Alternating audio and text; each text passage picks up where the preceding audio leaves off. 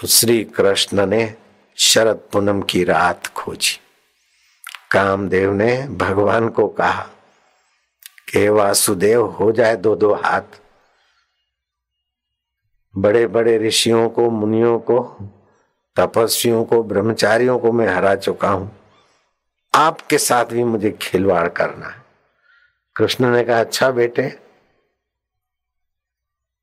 मुझ पर तू अपनी शक्ति का ज़ोर देखना चाहता है।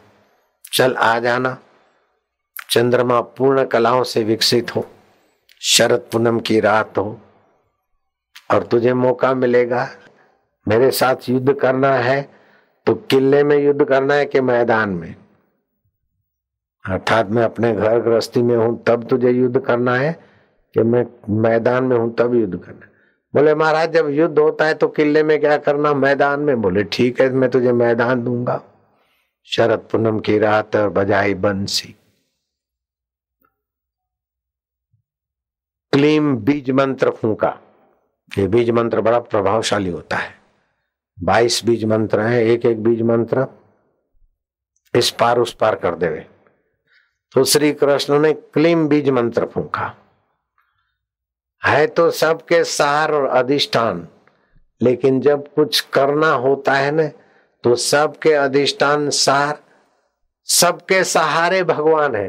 लेकिन भगवान को कुछ करना होता है ना तो राधा जी का सहारा ढूंढते राधे राधे। बोले, चल देवी, तू आगे आगे। कहीं तुझे ऐसा ना लगे कि हम गोपिकाओं में उलझ गए, फंस गए, तू भी साथ में रहो, राधे। युद्ध करना है। काम बेटे को जरा हो गया है कि मैं ऐसा विजेता हूँ तो आज उसके साथ दो दो हाथ होने हैं। चल राधे, तू भी बंसी बजे। राधे रानी। राधे रानी जहाँ है, भगवान की आह्लादनी शक्ति माया है।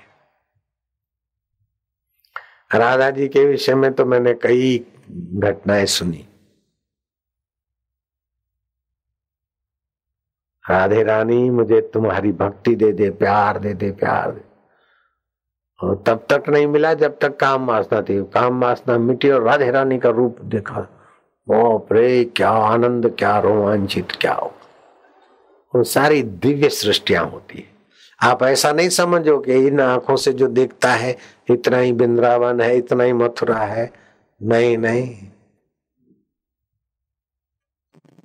साधु बाबा लोग जानते होंगे कोई कोई।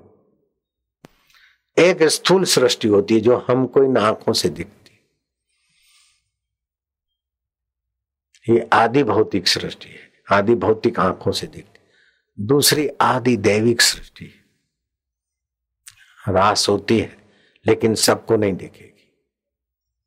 जो अधिकारी होंगे, तीसरा नेत्र जिनका विकसित होगा गिरनार की जोगिनिया, गिरनार के जोगी, गिरनार के अदृश्य व्यक्ति, हिमालय में अदृश्य व्यक्ति, हिमालय में अलग सृष्टि जो वो इन आँखों से नहीं दिखती। ये बात योग वशिष्ठ महारामायण में भी आती है कि अपनी इस सृष्टि में भी और और अंदर सृष्टि है। तो कई साधु संतों को भगवान की दिव्य लीलाएँ ब्रज में दिखती तो कईयों को प्रेतों के भंडारे भी दिखते जैसे बलराम दास महाराज। तो यहाँ प्रेतों की भी सृष्टि है, प्रेत भी घूमते बिंद्रावन में, मथुरा में। क्योंकि पाप कर्म किए, मुफत का खाया, ध्यान भजन किया नहीं तो मरने के बाद नरक तो गए नहीं तो इधर ही बेचारे घूमते रहते जिसको शरीर नहीं मिलता और वायु भी शरीर से घूमते रहते उनको प्रेत बोलते जैसे मनुष्य होते हैं ना, सात्विक, राजस, तामस, स्वभाव अलग अलग ऐसे उनमें भी होता है। किसी एक व्यक्ति में दो दो, चार चार प्रेत वायु, वायवी शरीर से घुस जाते खैर, जिन्होंने मंत्र दीक्षा ली होती, उसमें घुसते नहीं और घुसे हुए हैं तो टिकते नहीं, भाग जाते उनको तपन होती है। मंत्र जाप में बड़ी शक्ति तो श्री कृष्ण ने शरद पूनम की रात पसंद की। बंसी बजाई। तो राग रागिनियाँ, बत्तीस राग, चौसठ रागिनियाँ हैं। और वे साकार भी हो सकती और श्री कृष्ण तो मानो, रासलीला किसको कहते हैं? नर्तक तो एक हूँ और नाचने वाली अनेक हूँ। हम्म? उसे रासलीला कहते नर्तक एक परमात्मा है और नाचने वाली वृत्तियाँ बहुत हैं। आपके जीवन में भी रासलीला आ जाए। लेकिन कृष्ण की नहीं नर्तक अपने स्वरूप में, अपनी महिमा में रहे। और नाचने वाली, नाचते नाचते नर्तक में खो जाए और नर्तक को खोजने लग जाए। और नर्तक उन्हीं के बीच में, उन्हीं के वेश में छुप जाए। ये बड़ा आध्यात्मिक रहस्य है। ऐसे नहीं, दो हाथ पैर वाले किसी बालक का नाम कृष्ण है। यहाँ कृष्ण कर्षति, आकर्षति थी कृष्ण जो कर्षित कर दे, आकर्षित कर दे, आह्लादित कर दे, आनंदित कर दे, सर्वांगी विकास कर दे, उस परमेश्वर ब्रह्म का नाम कृष्ण है। ऐसा नहीं सोचना कि कोई दो हाथ पैर वाला नंद बाबा का कोई लल्ला आएगा और बंसी बजाएगा, तब हमारा कल्याण होगा। ऐसा नहीं है। उसकी तो नित्य बंसी बजती रहती है और नित्य गोपिकाएँ विचरण करती रहती है। वही कृष्ण आत्मा है और वृत्तियाँ गोपिकाएँ हैं।